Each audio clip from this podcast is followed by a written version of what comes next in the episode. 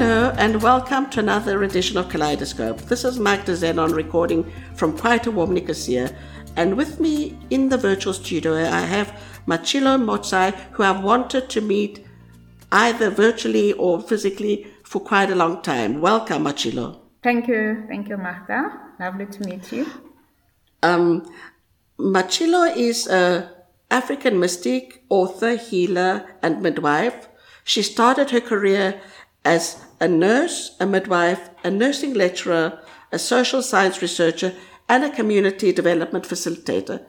Quite a broad base of stuff you've done, but all of what you do is based on community, and a lot of what you do is based on Indigenous and specifically women within the context of where you live.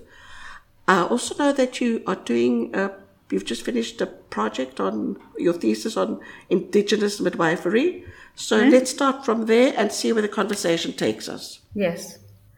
Yes, I have just finished uh, my PhD in sociology with the University of Pretoria, uh, where I was focusing on indigenous midwifery as a counter to obstetric violence. Obstetric violence is the violence that women are subjected to when they are giving birth. And um, it's a global phenomenon. It's something that happens all over the world, uh, well resourced and under resourced countries. Um, and a lot of the solutions that are put forward uh, to counter obstetric violence are solutions that are also embedded in the medicalization of childbirth. Um, so I, um, because of my work with uh, rural women mainly, and also many years ago when I trained as a midwife, I trained in a rural village, in a hospital in a rural village. And um, I've always wanted to work with um, indigenous midwives and understand the knowledge uh, that's suppressed. Um, there's quite a lot of knowledge that we have lost already, but there are some that are still practicing. So, um, to, inter- to interrupt you, Mmatshilo, we have it's quite a serious problem here as well in Cyprus as well, because what the pregnant woman, the pregnant couple, they are not provided with all the information they should be provided with. They're not given the choices the mm. choice comes from the doctor or from the system. Mm. Um, and often it's not the best choice for the specific age specific person. Yeah. I mean, uh, and that is violence in itself because you go true. in not feeling, not feeling comfortable, not being well informed. Yes. And then suddenly being presented with a situation, you said, wow, I, maybe I should have done it another way. Yeah. Yeah. Right. Uh, that's a very good example of, uh, when we talk about obstetric violence, uh, people tend to think about violence being physical, overt.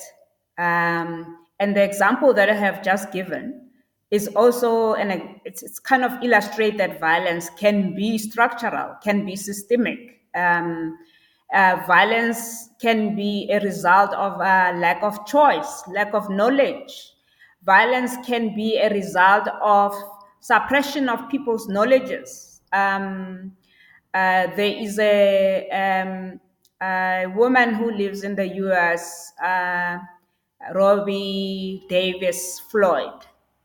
She's an anthropologist. She has written quite extensively about birth. And her argument is even when you give birth in a hospital, you go through Western rituals. Uh, when you take off your clothes and you put on that gown that exposes your back, um, when they connect you to machines, um, when they do vaginal examination without even asking for your permission, uh, for your consent, um, when they intervene in the birthing process, um, whether they intervene uh, surgically or not, um, she argues, Davis Floyd argues that um, it's it's it's violent. It's it's a way in which uh, women are exposed to foreign rituals. Um, I was reading a week ago about this woman who says, um, when you are in that space, it's foreign territory. Firstly, you don't even understand the language that the medical personnel uses. Nobody tells you what is happening. Um, and many of the women are alone. Um, they give birth alone. And she was saying that uh, to deal with that violence, women leave their bodies. You kind of there, you're alive, but you exit your body as a way of coping. Uh-uh. I have to tell you, Mmatshilo, that I recently, it wasn't an obstetric, obstetric intervention, but I recently had an angiogram. I had a mild heart attack and they did an angiogram. And they put me into the room and they cover your breasts with the material for the x-ray machine. And then there's a piece of material that covers you from your breast between your legs. I was in this room with one doctor and three male assistants. And I thought to myself, and I'm a confident woman, okay? Mm. I'm, I'm confident because I have knowledge and I'm educated, whatever. And I, I wasn't comfortable. And I actually sent a message to both my cardiologist and my the doctor that did the intervention. I said, you know what? Not nice, not comfortable. Mm. There's got to be the um, acknowledgement that there is a vulnerability about being naked. Yeah. So you've got to take into account that that vulnerability can be um, counterbalanced by either the same sex person being in the room yeah. or more, more knowledge being in the room. And when I told the cardiologist, she said to me, you know, thank you for mentioning it's quite strange because the nurse responsible at that hospital is actually a woman. Mm. And even the woman did not think of the fact that a woman at the table with four men in the room is not going to be happy. Mm. Mm. You actually, it's the violence of the system of yeah. That's, you that's have to deal with it. That's a form of you, I, I actually used to. I, I laughed through it because that was my coping method. Yeah. Uh, yeah. I giggled yeah. through it. Yeah. That was the way. But you find a way to deal with it because it's not comfortable. Yeah. When your specific bodily needs, not your bodily needs, your sensitivities are not actually put into the conversation, the yeah. equation. Yeah. Right. Mm.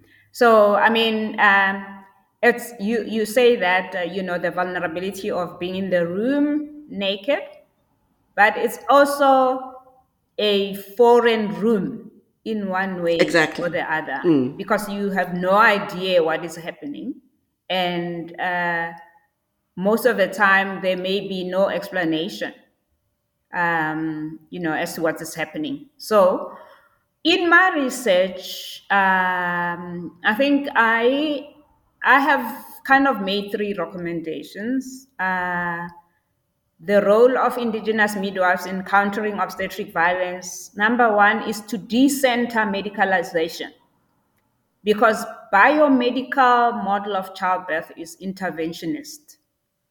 Um, and it comes from the belief that pregnancy and childbirth is a pathology and that a woman's body, um, you know, is abnormal. Uh, it needs medical intervention. Um, so it is therefore um, important to decenter biomedical model of childbirth. And um, the other recommendation was uh, recenter the knowledge of indigenous midwives because indigenous midwives are non-interventionist. They don't intervene. Uh, they they believe in the in the notion of embodied knowledge of birthing. They believe that the body knows how to give birth. They don't do vaginal examinations, as an example, unless if there is a complication. Um, so it's to bring back, recenter the knowledge of, of indigenous midwives and the last one is um, just kind of adding on the notion of cultural safety as part of a definition of safe birthing. Um, in the medical biomedical. So what you're saying is that I can understand it. So you're saying because the the body has given birth for centuries. Yeah. I so mean, the body knows what it's doing. So yeah. listen to the body. Yeah. And only intervene. Yeah. If you see the body is in distress. Yes. Yeah. That's uh, Okay. That's what they. What I found amazing is how I met with the elders, and um, most of them were saying like, childbirth is not that difficult. Uh, you know, they said that over and over, and that made me laugh because, um, uh, I mean, I have said earlier that uh, biomedicine defines pregnancy, pregnancy and childbirth as a pathology, so as a condition, and therefore um, it's kind of based on the notion of risk um, that it's risky. Um, so that's why I say we need to broaden the definition of safe birthing to include cultural safety. Um, there was one woman who says, Okay, the nurses treated me well, but I was in a foreign place. Um, I didn't understand anything, so I felt unsafe. So even if the nurses treated her well, um, she she felt unsafe culturally. And the notion of cultural safety uh, was coined by Maori nurses, uh, but now it's become global, where they are talking about, uh, you know, the knowledge, the cultural knowledge, um, the rituals, the ceremonies, and the spaces where we give birth must be such that uh, they don't make us feel foreign. So that's kind of a summary of of the research. Okay, that's uh, that's very very interesting, and I think it's what we're all, especially as feminists, are realizing is that you've got to go back to the original way of working, because we've been forced, or a patriarchal system has been forced of us that it on forced on us that actually takes none of our needs into consideration, Yeah. and this is one of them. Yes. It puts us in a foreign system, in a foreign space, with um, regulations that are not that we're not comfortable with or don't take our needs into consideration, and we need to take it back. Yeah, and a lot of disrespect for the woman's body. Absolutely. Yeah. Absolutely. Yeah. Uh, Okay. Is there anything else you want to add to that? And I I think uh, basically um, I'm. It was very draining for me to do the research. Um, it was triggering at many levels. Uh, at, why? because some of the things that we see and uh, envision as the norm, you know, we forget to look at uh, how, as an example, medicalization of childbirth has been used as a colonial tool historically in Africa. Um, so, so it was triggering for me because as a young woman, I went to study midwifery in a hospital, and at my age now, I went to work with indigenous midwives, and it was triggering in a sense that when you kind of realize how the training and the system kind of uh, makes you complicit with your own colonization, makes you complicit, ma- makes you complicit with the suppression of indigenous peoples of the world. So it was triggering, but it was also a place of liberation for me. You know, I was about to say Uh, that. um, I, I appreciated it uh, for that reason.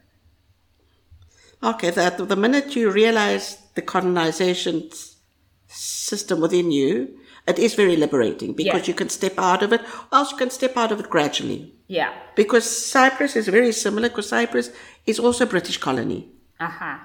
And that it might not have created a system like the apartheid system, but it created a system that separated Turkish speaking and Greek speaking people. And the colonization of the decisions come from the top down Yeah. was very is very much embedded. And I think that's one of the things that's very South African. Yeah. That we used to expect decision making to come from above, yet now we know it comes bottom up, or else it don't work. Yeah. That's Unless- true. Yeah. Okay.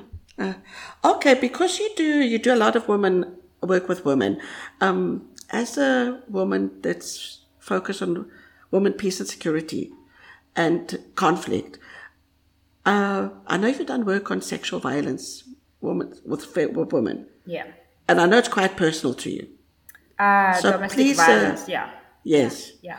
Uh, so please share with me, with us, what you've learned and what we still need to learn, as much as you can. Um. Okay. I I started an organization called Adapt at Alexandra Township, just outside of Johannesburg, in the late nineties, and I'm happy to say that the organization is still running. You know, it kind of uh, Wow. it's uh, very satisfying when you have started. How old is it? I started it in 90, um, 91. Wow. Yeah. You're 32 years old. Yeah. yeah. Wow, bravo. Yeah, yeah. Um, so, how did the organization start? I was working uh, at the Wits Medical School. I was responsible for taking fourth year medical students on field trips. And one of the places that we used to go to is Alexandra Clinic.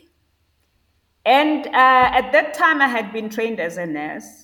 And um, and then at one point, in fact, it, it goes back before then, when I was still a nurse practicing in Pretoria, in one of the hospitals in Pretoria, a woman was, was wheeled in a wheelchair with an axe stuck in her knee, knee bone. Whoa. And I remember uh, looking at her and knowing that I have been trained to just focus on the physical injury. Uh, that uh, the medical model has kind of trained me to focus on the injury and that I should only attend to the injury. And I think that's where the first seed was planted as well, because I remember saying to myself, one day But this is a I'm human going to do- being. I'm going to do something about it. And then many years later, I'm taking medical students to Alexandra Clinic, and then there's another woman who is abused, and I observe the kind of questioning that the doctor does. And then it reminded me that, uh, you know, uh, gender based violence is a public health concern. And uh, But it's only approached as the specific thing you see in front of you. Yeah. It's not holistic in Yeah. the person, Yeah. the history, Yeah. the context. Right. So then afterwards, I went to do research where I reviewed records, clinic records of women who came in with a history of assault. Uh, the intention was to see, uh, you know, how the doctors approach it. So it was very, very clear that uh, the doctors approached it in a medical way. Uh, suture the laceration, give medication, take X-ray, uh, all of that. And and then maybe you get discharged. There's no concern about uh, are you safe um, when you go home? You know, there's no concern about your psychological needs. Um, the focus is only on the physical. And after doing that uh, uh, review of records uh, of women who came in with a history of assault, I then started the organization at the clinic. So what happened was when there was a woman who's abused, the doctors and the nurses would refer her, uh, you know, to our building. So the woman didn't have to go home without having had psychological support, without us assessing um, how safe or unsafe she is. And uh, at the time, we didn't have any shelters, but we were connected to other shelters in Johannesburg. So, in the case where the woman was unsafe, we would call um, one of the shelters to ask if they don't have space for her. Um, and in the case where the woman had to go to the police station, one of us would accompany her um, so that she, she's not alone. And that's how ADAPT started. And um, during my tenure there, I worked there for 10 years. I developed a community empowerment model in addressing gender based violence. Okay. Right. And the model argues that the woman is the entry point into families and communities. So you cannot just work with her. Not only that, the fact that you cannot just work with her physically only, you have to work with her holistically. But part of the holistic intervention also means that uh, she does not live in isolation, she lives in a family. Um, the violence comes from the family, the violence impacts on the family. Everyone in the family. and the family is part of the community. Um, so the community empowerment model argued that the woman is just an entry, is an entry point to the entire system. So we have to find a way of working with the entire system. So what we used to do was to uh, go to schools, go to work with police officers, doctors, nurses, social workers, uh, traditional healers in the community, um, use art, culture to raise awareness about uh, the, the scourge of gender based violence. And uh, one of the things that we did, we were very instrumental in doing as ADAPT, was to introduce the concept of men as part of the solution uh, to violence against women. Uh, we I think that's an very that's very important that we've got to remember that you Yeah. can't do you can't solve or transform the gender based violence into something not happening unless you include the men. yeah, We can't do this alone. Yeah, that's true. And uh, we we organized the first uh, at the time in the late nineties, the first men's march against rape. Um, and uh, then How many how many how many participants did you have in that? at the march, Mm. it was quite a lot, a lot of people. Um, it was, uh, I don't know, it's like uh, more than 20 years ago. But I, we were many. We, as we were marching towards the stadium, there were many of us, and it was led by the premier of Gauteng province at the time, and and some of uh, kind of significant leaders in the community. Um, that's- Males. That's how the project started. Oh good. Yeah, yeah, I think I also think you need to put into context that in South Africa gender based violence is an epidemic. it is pandemic. It's a Uh, yeah, pandemic. it's a pandemic. It's the numbers are higher than most countries in the world. Yeah. Yes. So that's um, I, I don't think people realize that, and it's what you say. You when people see things, they so anyway. Um, so it's something that is really important, and as you say, because women are the entry point into the community. Unless it's dealt with holistically, there's no way that South Africa can create a community that's healthy. Yeah, but also the one, the flip side of that is that, uh, you know, um, not many of the interventions focus on healing, Yeah, healing for both men and women. absolutely. There's a need for that, and a lot of the work that I do now uh, is focusing on healing. Um, I'll give you an example. Last year, I uh, is it last year or year before? I used to uh, kind of get around and do, and I mean, you'll share the the link to my website. People can go and watch some of the short videos that we did when we were talking to men. Um, one uh, elder uh, that we interviewed um, was sharing a story about how he raped a young woman in his youth. And he said, uh, and this is something that I always share when I have a chance. He says, he said, the wound of a rapist does not heal. And we've never thought of the notion of um, the wound of a rapist. Well, you don't think of the perpetrator. You always think of the victim. You Yeah. always think of the victim only. You don't Yeah. think that there's a reason. Yeah. Not that it explains it away, Yeah. But there's a there's a wound in that person that is committing the rape. Yeah, and because there's a wound, wound um, um, that's why it continues perpetually. Mm. Of course, it, it's reinforced by inequalities, gender inequalities. It's reinforced here in our country by high systemic violence, high unemployment rate, poverty.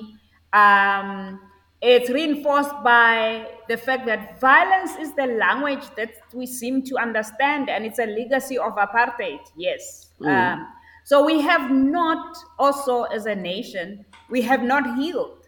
Uh, we carry uh, a collective wound uh, that has but not I, been addressed, that has not healed.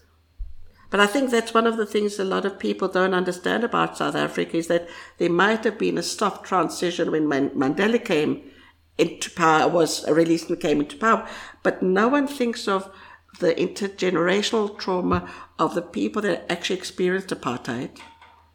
Right. The trauma didn't just go away. No. And it was transferred to children and the children of the children. And no one has thought that you can't suddenly say, well, now you've got your rights, well, and it's all over. It doesn't happen like that.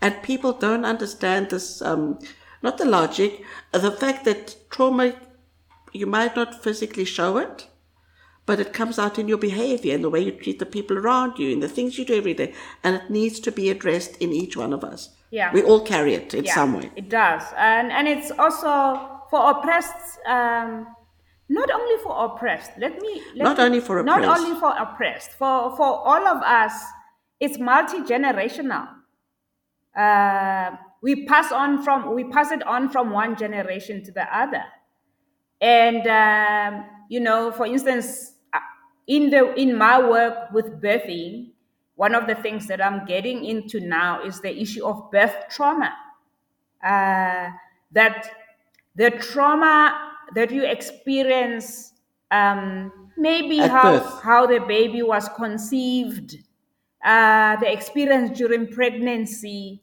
um, the trauma that you may have experienced at, at birth, um, is something that we carry all the time. And unless the spaces where, firstly, that is spoken about, that more and more people become aware. I was with a and mother. Acknowledge. And acknowledge. And acknowledge. Yeah. I was with a mother uh, a few days ago of a young the, the child is in her 30s now. And she, she says that when I was pregnant with her, I was quite depressed and suicidal. And I think I have passed on that to her. And um, once she was born, I no longer wanted to die because I felt that I have a responsibility to take care of her. But there is a way where I feel that I experienced birth trauma that I pass on to, to her. Mm. What I like about these kind of conversations is that as we become more and more vocal about all kinds of wounds that we are carrying and also creating spaces for healing the wounds, um, that's how we kind of uh, uh, contribute to, we basically stop the passing on Yes. From the, the passing on from one generation to the other. Or, minim- or minimizing it at the least. Yes, minimize minimizing it. it. at the yes, least. true, true. Yeah, yeah. Because here, here in Cyprus, I don't know how much you know about our the history, but we had a, we became a republic in 60. In between 63 to 67, there was intracommunal fighting between the Greek Cypriots and the Turkish Cypriots. Thank you, England. mm. And then in 74, there was an invasion from Turkey, an overthrow of the government by the Greeks, an invasion by Turkey. We are still in a, we still don't have a solution. The island is divided and you, we go through checkpoints. And no one's talking about the fact that we're sitting on a frozen conflict. Mm. Everyone's just blaming. Yes. No one's actually sitting together and saying, you know what?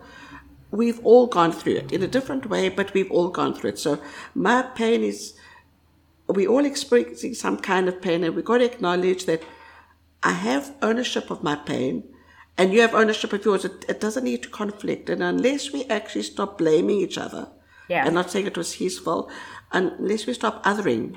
Yes. Yeah. The, nothing is going to heal. Nothing, the, the chance of actually finding a middle of the road solution hmm. to reunite the island because the island, we've got checkpoints and half the island, the whole island is in the EU, but half the, i- half the island has the acquis communautaire frozen. So half the island there is no um, international recognition. Hmm. Hmm. It's a very unique setting. Hmm. But unless we find a way of actually acknowledging the fact that we all have pain, pain, there's no levels of pain. We've got to acknowledge what we did wrong as well, Yeah. Yeah. or what we didn't.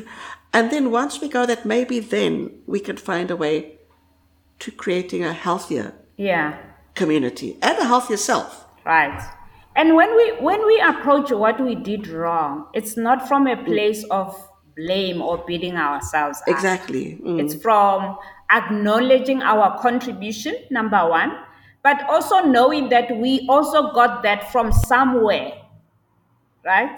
Uh, and when you know that you've you got that from somewhere, then you don't beat up on yourself, you know, to say I shouldn't have done this. You realize the responsibility that uh, you know this cycle stops with me. Yes. Um, and it doesn't matter how old you are. Um, you could be, you know, in your advanced age, and when that knowledge comes to you, um, when you heal yourself, you heal the generation that has passed, and you're also like healing the ones that comes after you. Um, if you if you if you do that kind of healing as a young woman, um, I mean, in African uh, spirituality, you heal the unborn and the departed. Um, Okay. so so when you when you take responsibility for your own healing, it's not just for you. It's secular, you know. Um, And it's also what you say, it's not a case, case of blame, Yes. blaming anyone. Yeah, It's yeah. a case of putting the story out there. Yeah. Firstly, getting it out of your system so it doesn't create an internal wound. yeah, Uh, by- And second is getting out the story that firstly, also you're not alone. Yeah. But you're sending out the right energy. And I like that, that you also um, heal the unborn. yeah. You heal the unborn. Um, you know, because I mean, uh, we are energy, we are spirits. Um, so um, the reason why I I'm doing a lot of work on myself as a healer as well. Uh, in fact, for, for some time now, I have not been seeing other people. I've been focusing on my own healing. Um, and, and why I'm doing what I'm doing is that, uh, you know, I have twin uh, granddaughters. You know, every time when I see them, they remind me that I need to do the work on myself, the internal work on myself, so that they don't have to carry that spiritual debt, so to speak, you know. Um, so and and my I mean my daughter as well. In fact, even my my sons. I mean, I have two boys and one girl. Uh, for us, going for healing is is like breathing. Uh, it's something that they do very easily whenever some something comes up and they need to go and see someone. Um, and and they also understand that when when one of us does work on themselves, it impacts on the entire system. Um, Firstly, it impacts on the family, and then it works on the entire system. yeah, It's actually what I'm, I'm trying to get my son to go for a bit of healing because my son's adopted. Um, I've done a really good job of talking about it because I've he asks me the difficult questions, which means I've created a safe space.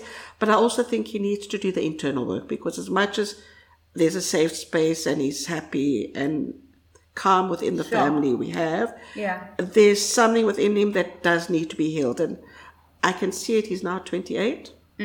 And I can see anger in him, and I'm trying to work out where it comes from.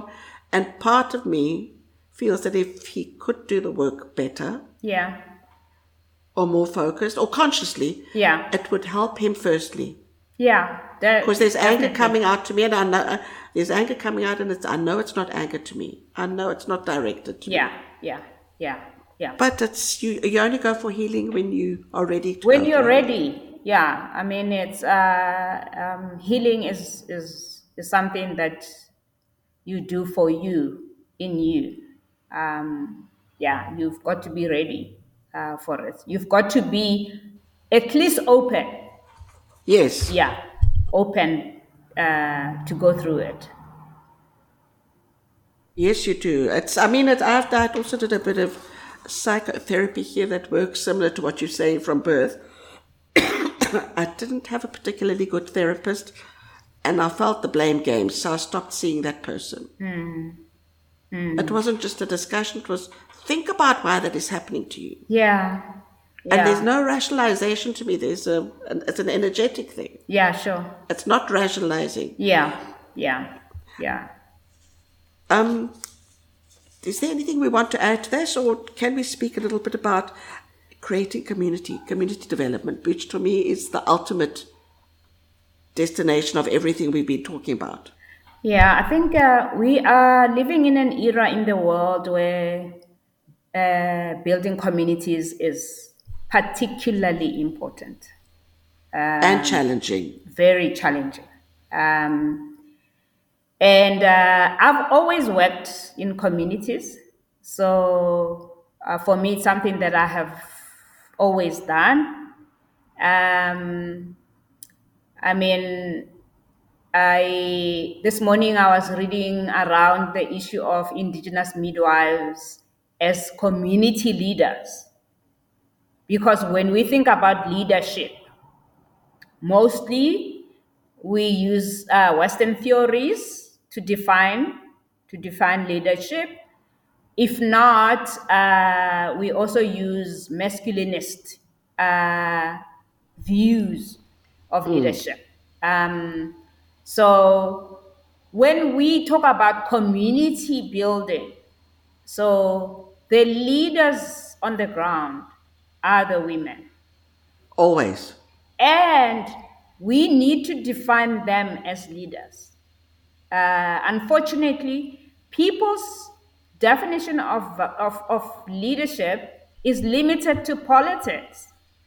Uh, It's so narrow. if you're So not narrow. in politics, when they say write something about leadership, I think uh, most people will immediately think about a political leader or uh, a corporate leader, you know, Absolutely. a, a business leader.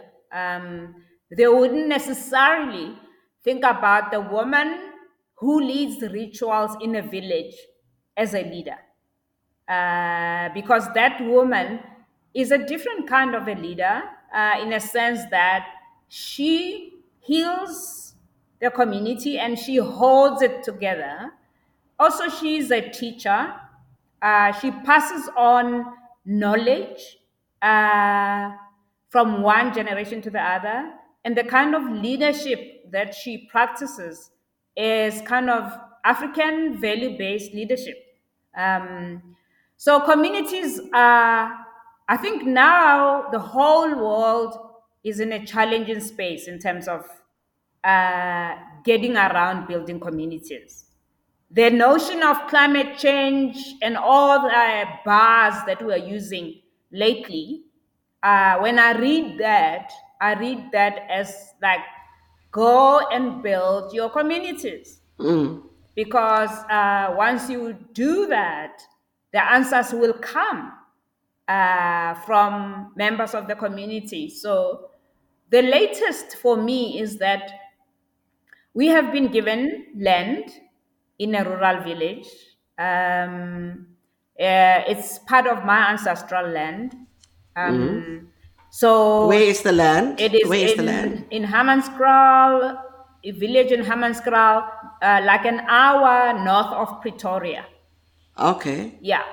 So the intention is to create what we call a community shrine, a place where people can come for learning, healing, and sustainable living Mm. so that um, when you are troubled and uh, you want to get away and be in nature, as an example, or you want to be uh, uh, in community with with other people. And the focus, I'm working mainly with elders uh, in the village, and that's why my organization is called Africa Ikalafe Pluriversity.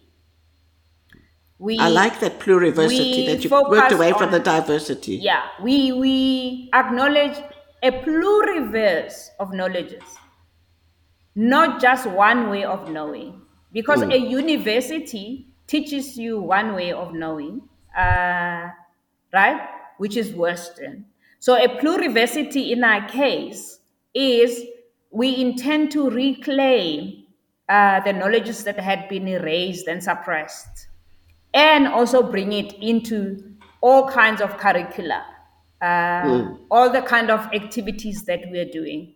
Um, and and that's I guess it's an exciting project, but challenging. I mean, I've started a, a few projects from the start in my lifetime, but I think you get to an age where you realize that. Uh, yo, I don't have that energy, you know. Yeah, I've got to be more selective. I don't have the same energy that I used to have. But the beauty uh, for me now is that I'm surrounded by a lot of young people. Uh, oh, that's so who energizing. Are eager to learn and who are also very informed. They are kind of uh, um, informed in technology, right? And they have a, they know how to package the information in such a way that it can reach their peers. Um, So we are at the early, early, early stages. Um, at the moment, we are at the phase of putting together, a, uh, putting up a fence.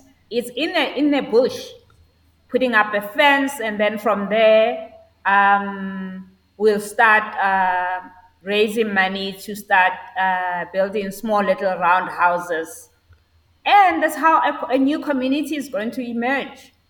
And um, I see this as a place where people from all over the world is go- they're going to come and visit. Um, because Will people be able to stay? People will be able to stay. That's the ulti- That's the the the plan. Uh, people should be able to stay. I mean, you have across the world, you have spaces where ecologists and uh, you know ecotourism spaces where people go to. Um, so I'm kind of like putting together something like that, but that Okay. draws that draws from African indigenous knowledge. And that also involves the elders in the villages. Okay, this also takes you to that place that I'm seeing a lot on your Facebook page of growing your own food. Yes. Yeah. I I mean uh, everywhere I go there has to be a garden even if if the piece of ground is the size of a door. I it doesn't matter where I am. I grow my own food. I try as much as I can to grow my own food. So, um, what we are going to, the farming enterprises that we're going to do there, the easiest thing to start with is uh, beekeeping. Because what Is that easy? yeah, uh, it will be easy, yeah, because it's in the bush. It won't need a lot of money and capital. On Thursday, I'll be talking to a woman who is running a very successful, um, you know, beekeeping and honey uh, project. So she will be our advisor in terms of uh, how we should start. And uh, there's phases in terms of how how this will this will progress. And it includes um, things like um, renewable energy.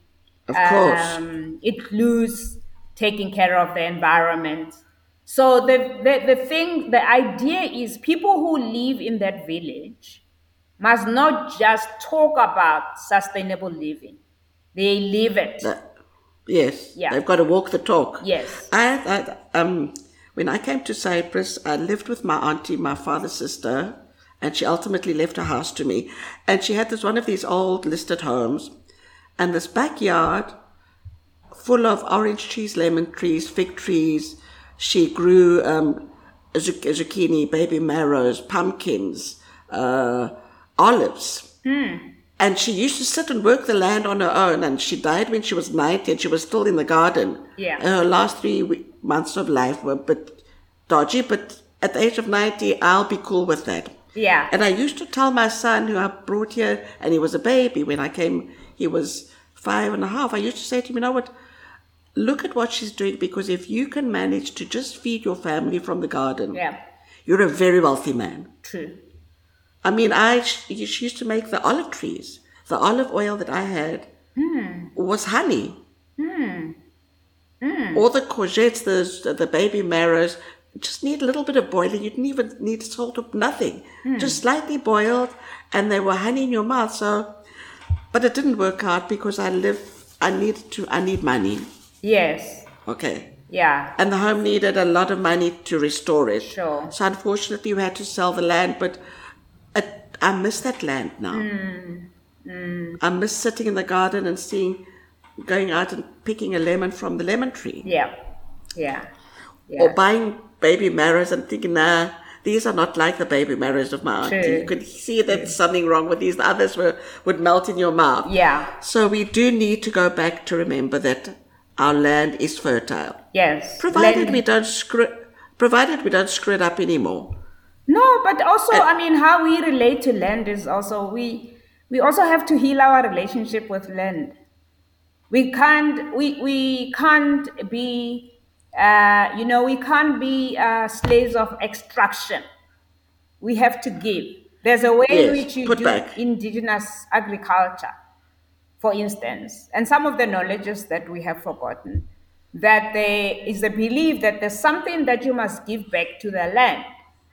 Uh, You can't just suck out diamonds and coal on- and yes for it to keep to keep on giving so there's a need to return to a reciprocal relationship with land um, and and that's something that i think a lot of a lot of us have lost yes, I think we have. We have forgotten that, at, like you as a human being, you cannot keep on giving. yeah It's as simple as that. that's true I remember when my mother and father were both sick, and I said to my siblings, you know what, for us to be able to keep supporting and loving these two human beings, someone has got to give us. Because we are not a battery that's an endless, what do they, Duracell battery that keeps on going on. Yeah. You've got to replenish your own energy, and it's the same Yeah. thing. It's a, Yeah. I like that reciprocal relationship with the earth. Mm. We've got to remember that the earth mm. is not endless. Mm. It's not endless. yeah um, I'm really enjoying listening, remind, remembering the African wisdom. right Um, tell me, is there anything else you would like to add, add before we end this conversation? That we would, could carry on forever, i but, know but we'll Yeah. stop now. Yes. Is there anything else you would like to add I think before that- we close? No, I'm I'm very happy that we had this opportunity uh, um, to talk about the work that I do. Uh, I think what it does when you speak about when I speak about the work that I do and where I I have been in the past and where I'm going, um, you know, it's also it's also important for us to be aware of the contribution and the impact that we made in this lifetime you know especially as you grow older. Um, to i always talk about letting go of the future that you never had. Uh, that means that uh, you accept where you are at in life. Um, you accept fully the life that you have lived. Um, there's not much we can do about the past, but what we can do if you want to change the past is uh, perhaps there's always this voice that you have been carrying throughout your entire life about a wound that kept knocking and wanting some attention, but you felt that you can't deal with it and you ran away. Um, I think that's the work that we can do. Um, I see healing as a work of self love. Absolutely. When you create time and space for you to heal, um, is the work of self love. So I I do it for me. Um, and as I heal, I know that the reverberations will kind of uh, um, uh, move uh, to my children and to my community as well. No, I, I like that self. It's the ultimate care of um, healing. Is the ultimate gift to yourself It is. of self care. It is. Of self care. Yeah. Because we do see ourselves being angry or reacting in ways we don't like or Yeah. doing things we're not proud of. Yeah. And when you step back, you think, I don't like that. I want not to be able to react in the same way if this happens again. So Yes. and I've had two I've had two close health challenges in the last three years that have made me realize that unless I start loving me, hmm. Yeah. the universe keeps on knocking on my head and saying, Yeah. girlfriend, you're not listening to Yeah, me. because one look thing- inwards. One thing that you Look do very well is forget. Yes. We have and then something happens and you think, Yeah. whoopsie. Yeah. The pand- uh, forgetting is a pandemic. You know. So. I, I don't think it's forgetting. I think it's selective memory. I think it's selective memory that we choose to remember certain things and forget other things. But I do, I say the healing is the biggest gift of love to you, you can give to yourself. right. True. Biggest gift of love. Yes. Um, tell me, you, you mentioned a website that we can hear these little videos. Is that on the africaikalafe.org website or is it another website? Yeah, it is the africaikalafe.org. Okay, I'll put the website on the blurb when I upload this interview. Um, I would like us to speak again, not necessarily on the podcast, just to have a conversation, because I do, um, for some reason, I am feeling my African roots are knocking on my head and saying, listen, learn. yeah. You've got something to get back. Okay. So let's make, we'll make an appointment going forward to just have a chat, a normal chat over a cup of coffee Okay. or black tea or whatever. Okay. All right. Okay. Yes. Lovely to meet Thank you, you. eventually, Mmatshilo. Thank you. And to the listeners, thank you for listening and have a lovely rest of the day. Okay. Thank you. The first trilingual podcast station of Cyprus. Island Talks. Open, diverse, free.